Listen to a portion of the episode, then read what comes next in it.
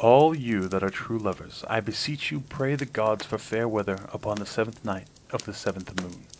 For patience sake and for dear love's sake, pray and be pitiful that upon that night there be neither rain, nor hail, nor cloud, nor thunder, nor creeping mist.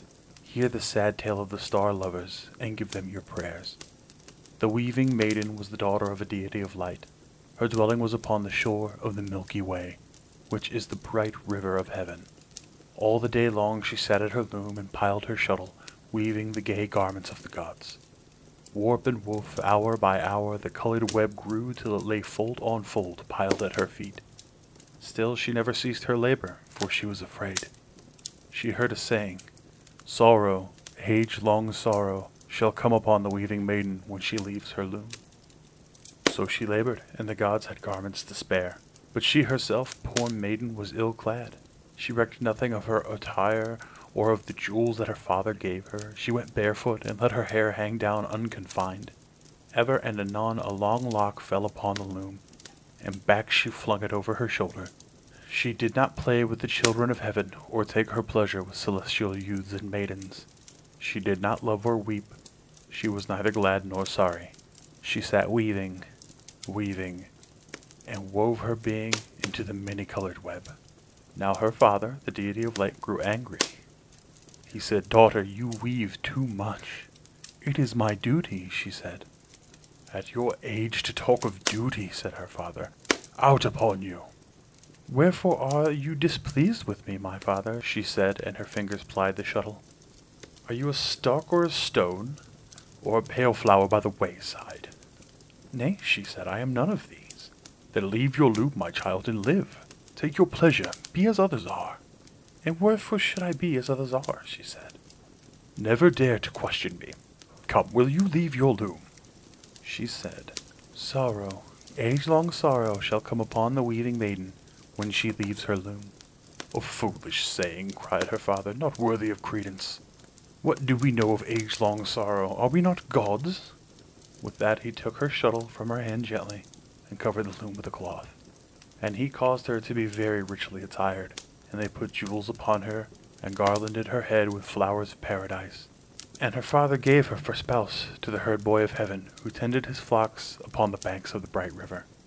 Now the maiden was changed indeed. Her eyes were stars, and her lips were ruddy. She went dancing and singing all the day. Long hours she played with the children of heaven, and she took her pleasure with the celestial youths and maidens. Lightly she went, her feet were shod with silver. Her lover, the herd boy, held her by the hand. She laughed so that the very gods laughed with her, and high heaven re-echoed with sounds of mirth. She was careless. Little did she think of duty or the garments of the gods. As for her loom, she never went near it, from one moon's end to another.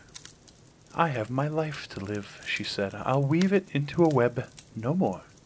And the herd boy, her lover, clasped her in his arms. Her face was all tears and smiles, and she hid it on his breast. So she lived her life. But her father, the deity of life, was angry. This is too much, he said. Is the girl mad? She will become the laughing stock of heaven. Besides, who is to weave the new spring garments of the gods? Three times he warned his daughter. Three times she laughed softly and shook her head.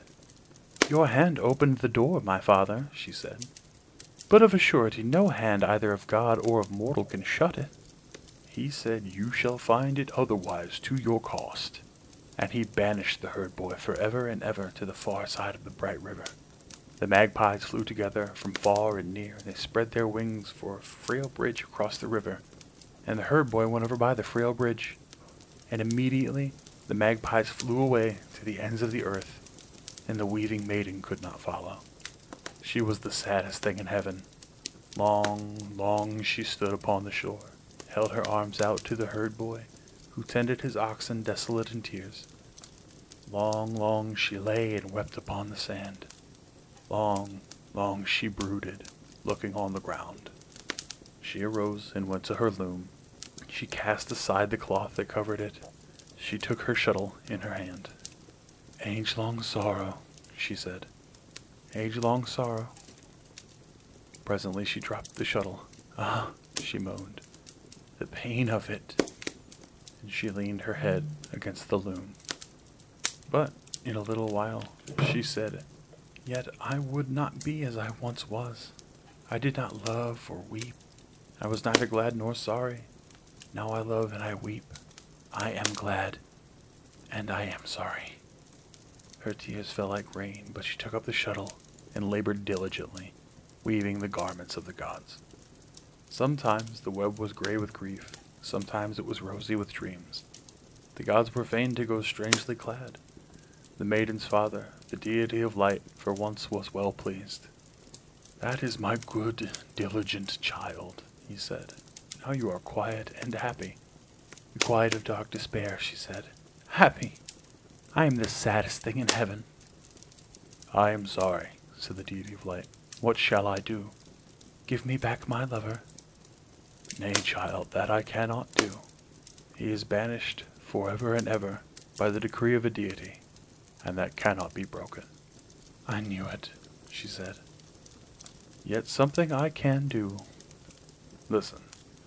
On the seventh day of the seventh moon, I will summon the magpies together from the ends of the earth, and they shall be a bridge over the bright river of heaven, so that the weaving maiden shall lightly cross to the waiting herd boy on the far shore. So it was. On the seventh day of the seventh moon came the magpies from far and near, and they spread their wings for a frail bridge, and the weaving maiden went over by the frail bridge. Her eyes were like stars, and her heart like a bird in her bosom. And the herd boy was there to meet her upon the farther shore. And so it is still, O true lovers. Upon the seventh day of the seventh moon, these two keep their tryst. Only if the rain falls with thunder, and cloud and hail, and the bright river of heaven is swollen and swift, the magpies cannot make a bridge for the weaving maiden. Alack, the dreary time. Therefore, true lovers, pray the gods for fair weather. Thank you, my friends, for joining me for our story today. Your time is very precious to me. If you enjoyed our story, please leave me a review and a comment if your platform supports them, and share our little get togethers with your friends. All of these things are incredibly helpful to get our stories out to more friends. I had such a wonderful time with you all today, and I hope you'll join me again tomorrow, where I will read a new tale and invite you, once again, to stay a while and listen.